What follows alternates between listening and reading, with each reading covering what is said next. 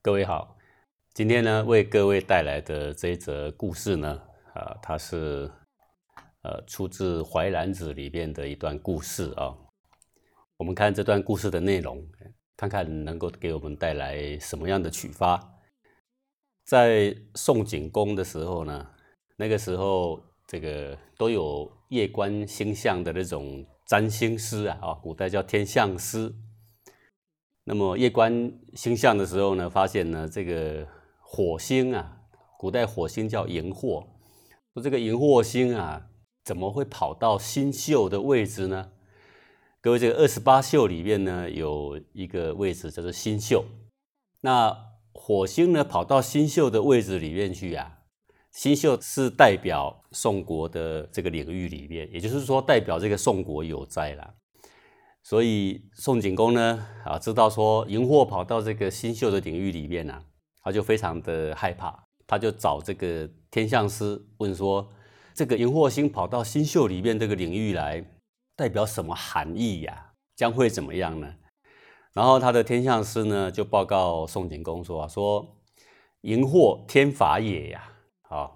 说这个荧惑星呢火星，通常都代表有很刚烈的事情发生了，不仅仅只是火灾啦、刀兵之灾啊，这些也都算是火星所代表的。好，他如果跑错了位置呢，跑到凶相的位置啊，都是代表有灾难的。他说这是天罚也呀，啊，这是天象灾难的意思。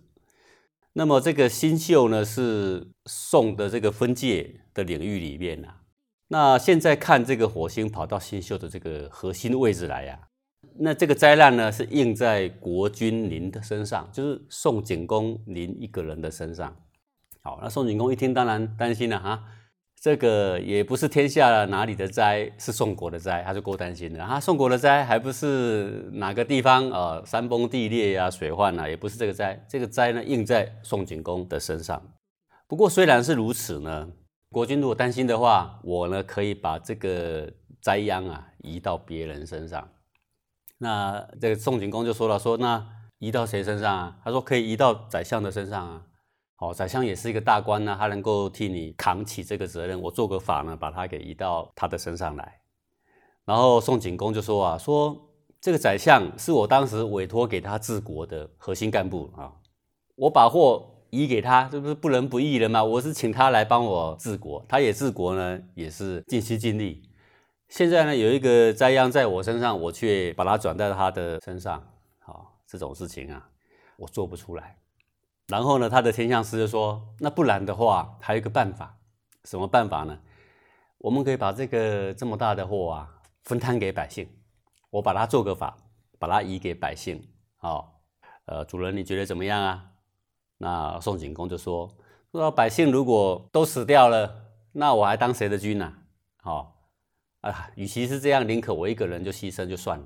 有这个灾殃在我身上，那我就牺牲一个人就算了。不要说移给谁，也不要说去这个牵连到百姓的身家性命了。好，然后他的天象师就说：“那报告国君，不然这样，我还可以做个法，把它移给这个税灾。所谓税灾就是饥荒了哈，比如说今年就是欠收，今年干旱，还是今年水灾，把它移给这个税荒、税饥。”然后这个宋景公就说啊，说这个一年的收成就是百姓的民命啊。如果今年欠收，百姓呢挨饿，那一样啊，一样就是会死很多人嘛。不是说责备给这个天灾，天灾还是死人嘛，哦。那我一个作为人君的人，然后我呢把祸移给百姓，然后我还要自居于他们的国君，好，啊，这还算什么个国君呢？说，哎。这个人各有命啦，就让那个灾祸降在我身上好了啦。好，不要说移给宰相，不要说移给百姓，不要说移给饥荒、天灾，算了啦。该怎么样我就认命了，您就别再说了吧，不要说再移给谁了吧。好，然后呢，他的天象师叫子伟啊，子伟就告辞要走了。那国君的心意已定了嘛，告辞了要走了，走出去呀，他的国君也没有说啊，子伟过来过来，那你想想看还有什么办法？他的国君也没有这样走出去就走出去了，然后呢，国君也没有再叫他，意思就是说 一个人承担的啦。我的命如果该绝，那就绝了嘛。我们已经尽心尽力治国了，我的百姓，我的臣都已经尽心尽力了，就我一个人承担就好了。哎，那个职位就走出去试探试探他的国君，哎，没有叫我啊。职位呢就转头回来了，然后呢，他站在南面啊，向北面向他的国君一拜再拜，就拜了好几拜。他说：“恭贺国君，恭贺国君啊！也恭贺我们这个宋国。”他说：“哈，恭贺什么呀？都我都快死了，天降灾难在我的身上，好是这么大的灾难，已经无可逃了，我就等死就好了。你恭贺个什么啦？”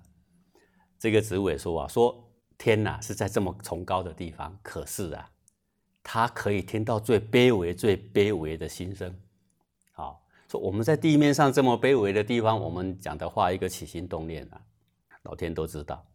说国君您今天呐有自得之言三次，就是讲的这么有德性的话，这么崇高的话，大公无私的话讲了三次，老天一定会对您有三赏，会有三个赏赐。不相信您看着，今晚这个荧惑星一定会退避三舍啊！各位这个一舍啊。就是三十里啊，三舍就是九十里，也就是移宫换度了，移了两三个宫度去了。他说：“不信您看，今晚的荧惑星会退避三舍，好，而且呢，国君您的寿命呢会延二十一年。”那这个宋景公就说：“这是何以见得呢？”他说：“因为你有自得之言有三次啊，第一次是哪一次啊？说我要把灾殃移给宰相，国君说不要，我都不仁不义了嘛，我请他来帮我治国，我还把灾难。”还给他，那怎么行呢？啊，第二次呢，说要移给百姓，百姓多死几个就可以抵一个国君的命，他也不要啊。这是很有德性的人，这个内心呐，有非常高的德性的人，非常纯洁的人呐，大公无私的人才会讲出这种话啊。第三次说要移给这个天灾、税基，哈，他也不要，他说我这样的对不起我的百姓，这么样一个安守本分。这么样爱护他的臣，爱护他的民的一个人呢？他走出去试探一下，哦，老天爷也正在看呐，看你会不会哎，过来过来，我们再来想想别的办法嘛？没有啊，那我就不希望把这个祸哈去嫁祸给人呐。所以说有自得三次，这是真心真意的啊。各位重点是这样，真心真意的，老天一定会有善赏。所以呢，荧惑星会改换公度。那宋景公就说：“你怎么知道啊？”好。这个子伟就说啊，说国君呐有自得之言三，故有三赏。好，星必三喜舍，会迁徙三舍三个宫度。那洗一舍呢，征税有七年，所以呢，总共征了二十一年。国君，如果你不相信的话，你请等待今晚。如果火星呢，这个荧惑星不移宫换度，那你是我死罪都没有关系。然后宋景公说：“好，那我们就且看今晚吧。”所以到那一个晚上的时候啊，火星果然移了三个宫度啊，啊，然后宋景公啊，不仅免去这个灾殃啊，而且还添了二十一岁。这是应了一句话，老子说啊：“受国之垢，为社稷主啊。”好，说一个国家最大的祸殃，他竟然一肩挑起。这个人就可以做社稷主啊，可以做天下王啊。所以一个人呐，如果内心呐无惧安分，他的内心会非常的踏实，他无所惧。人呐，早晚都是寿命一定有一个终止嘛，一定有一个界限呐。人难免都一死，不是吗？说死有轻于鸿毛，也有重如泰山呐。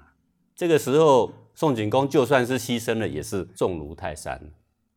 就算你把货给移走了，改天还来免一死，还留个万世骂名，是不是轻如鸿毛啊？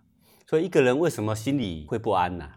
如果常常有分外之求，人心就会浮动；如果内心呢不断的赢球，得得失失，内心就会浮动。如果一个人安守本分，临死也不出其位啊。像这个宋景公就是啊，临死也不要超越我一个国君应有的分位啊！国君去害他的臣，害他的百姓，算什么国君呢？他不愿意超越这个氛围，他要坚守在他的本位内。